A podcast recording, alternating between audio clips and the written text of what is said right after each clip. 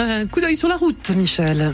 On a du monde sur la Sud 3, ce qui avec les travaux du moment n'est pas très étonnant. Sur le pont Mathilde, entre la rive, enfin entre la 150, rive droite euh, et la rive gauche, et puis à la sortie du tunnel de la Grand-Mare, ça m'a l'air un petit peu chargé, ainsi que la descente depuis le plateau S. Bon secours, on m'affiche dans les virages plus 14 euh, minutes de trajet supplémentaire.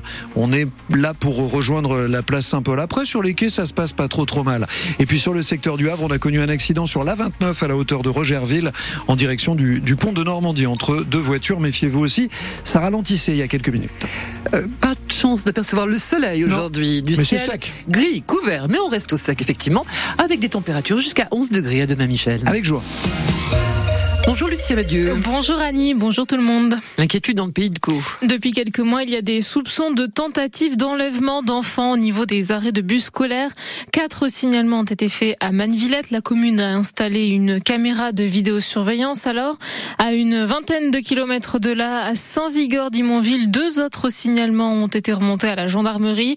Ici, la commune a décidé de distribuer à tous les collégiens et lycéens des kits de sécurité. Lila Lefebvre. Le kit de sécurité est composé d'une petite lampe de poche très puissante pour aveugler un éventuel agresseur et d'un sifflet pour appeler au secours. Eh bien écoutez, c'est tout simple, un sifflet, une lampe.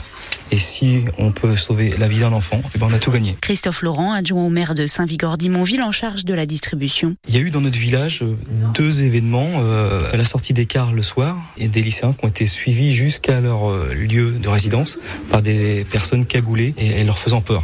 Donc on s'est dit, il faut qu'on trouve une solution. En plus, il fait nuit sur l'hiver. 85 kits ont été distribués et les ados sont plus ou moins convaincus. Et tu penses que ça sert à quelque chose, ces sifflets? Je pense pas. Et au collège, on en parle de tout ça ou pas? Non, parce que c'était que à Saint-Vigor. Parce que moi, j'avais un peu peur des camionnettes blanches. Que tu sois pas loin ou proche, bah il y a toujours des risques, donc euh, c'est forcément plus rassurant. Cette mesure rassure surtout les parents comme Priscilla. Après, en tant que parent, on a toujours peur pour ses enfants. Maintenant, il faut pas rentrer, je pense, dans la psychose non plus.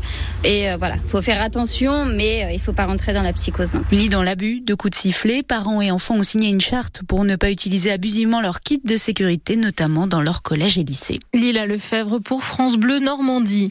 On va tout faire pour aider la reconstruction du château de Serquigny dans leur garantie Stéphane Bern le responsable de la mission patrimoine qui aide à la sauvegarde du patrimoine, était l'invité de France Bleu Normandie ce matin. Stéphane Bern s'est engagé à parler du château de Serquigny à Rachida Dati, la nouvelle ministre de la Culture, pour s'assurer du soutien de l'État. Cette semaine, les travaux de sécurisation du site commencent avec la pose d'une toiture provisoire. Elle servira à protéger les cheminées et les murs fragilisés par l'incendie. Toujours pas de chantier à l'école Jean Massé à Fécamp, trois mois après le feu qui a détruit le bâtiment qui abritait la cantine. Les dernières analyses ne sont pas bonnes, avertit Stéphanie Marical, adjointe au maire de Fécamp chargée des affaires scolaires. Nous avons obtenu début janvier des résultats qui nous ont informé qu'il y avait donc de l'amiante dans les déchets au sol, hein, dans les gravats, hein, surtout pas dans l'air, puisque ça nous avions été rassurés auparavant. Et donc nous entamons une procédure pour dégager ces délais, ces gravats, pardon, dans les meilleurs délais, mais tout en respectant une procédure administrative un petit peu lourde. Il va falloir attendre effectivement hein, quelques semaines. Il y a des délais, on peut pas euh, euh, aller euh, autrement. Et puis bah, après, il y a le délai de l'entreprise aussi. combien de temps est-ce qu'elle va mettre pour récupérer le matériel spécifique dont elle va avoir besoin, le temps qu'elle va mettre pour retirer les, les déchets et les gravats. Donc voilà, ça, ce sont des délais que nous ne maîtrisons pas. La rentrée aura peut-être lieu en septembre. En attendant, les 246 élèves normalement scolarisés en maternelle et en primaire à l'école Jean Massé de Fécamp sont répartis dans d'autres établissements de la ville. 31, 14, ces chiffres seront affichés en grand aujourd'hui sur la tour des archives de Rouen. Ils correspondent au numéro de téléphone de prévention du suicide car euh, aujourd'hui c'est la journée nationale de lutte contre ce fléau. Le 31-14 est ouvert 7 jours sur 7, 24 heures sur 24. L'ambassadeur de Russie en France convoqué aujourd'hui au ministère des Affaires étrangères, c'est suite à la mort de deux humanitaires français. Ils ont été tués la semaine dernière dans une frappe russe en Ukraine. Trois autres Français ont été blessés.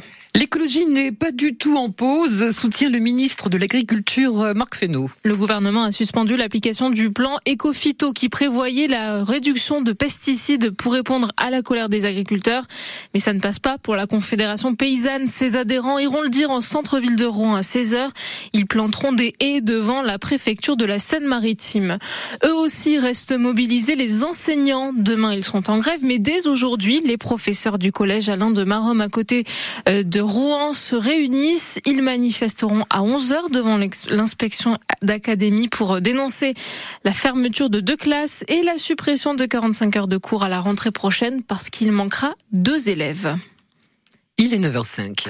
Il a décroché son ticket pour les Jeux Olympiques.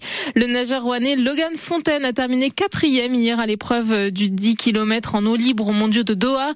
Ce classement lui permet de se qualifier pour les JO, une première pour ce Normand de 24 ans. Et puis rendez-vous à 18h30 sur France Bleu Normandie dans Bienvenue au club. On débriefera les rencontres du week-end comme celle du hack contre l'AS Monaco, un partout. Les Monégasques ont ouvert le score, puis c'est l'un d'eux qui a marqué contre son son, camp sur un coup franc de Christopher Opéry. Les Havrais sont 11e au classement de Ligue 1 de foot.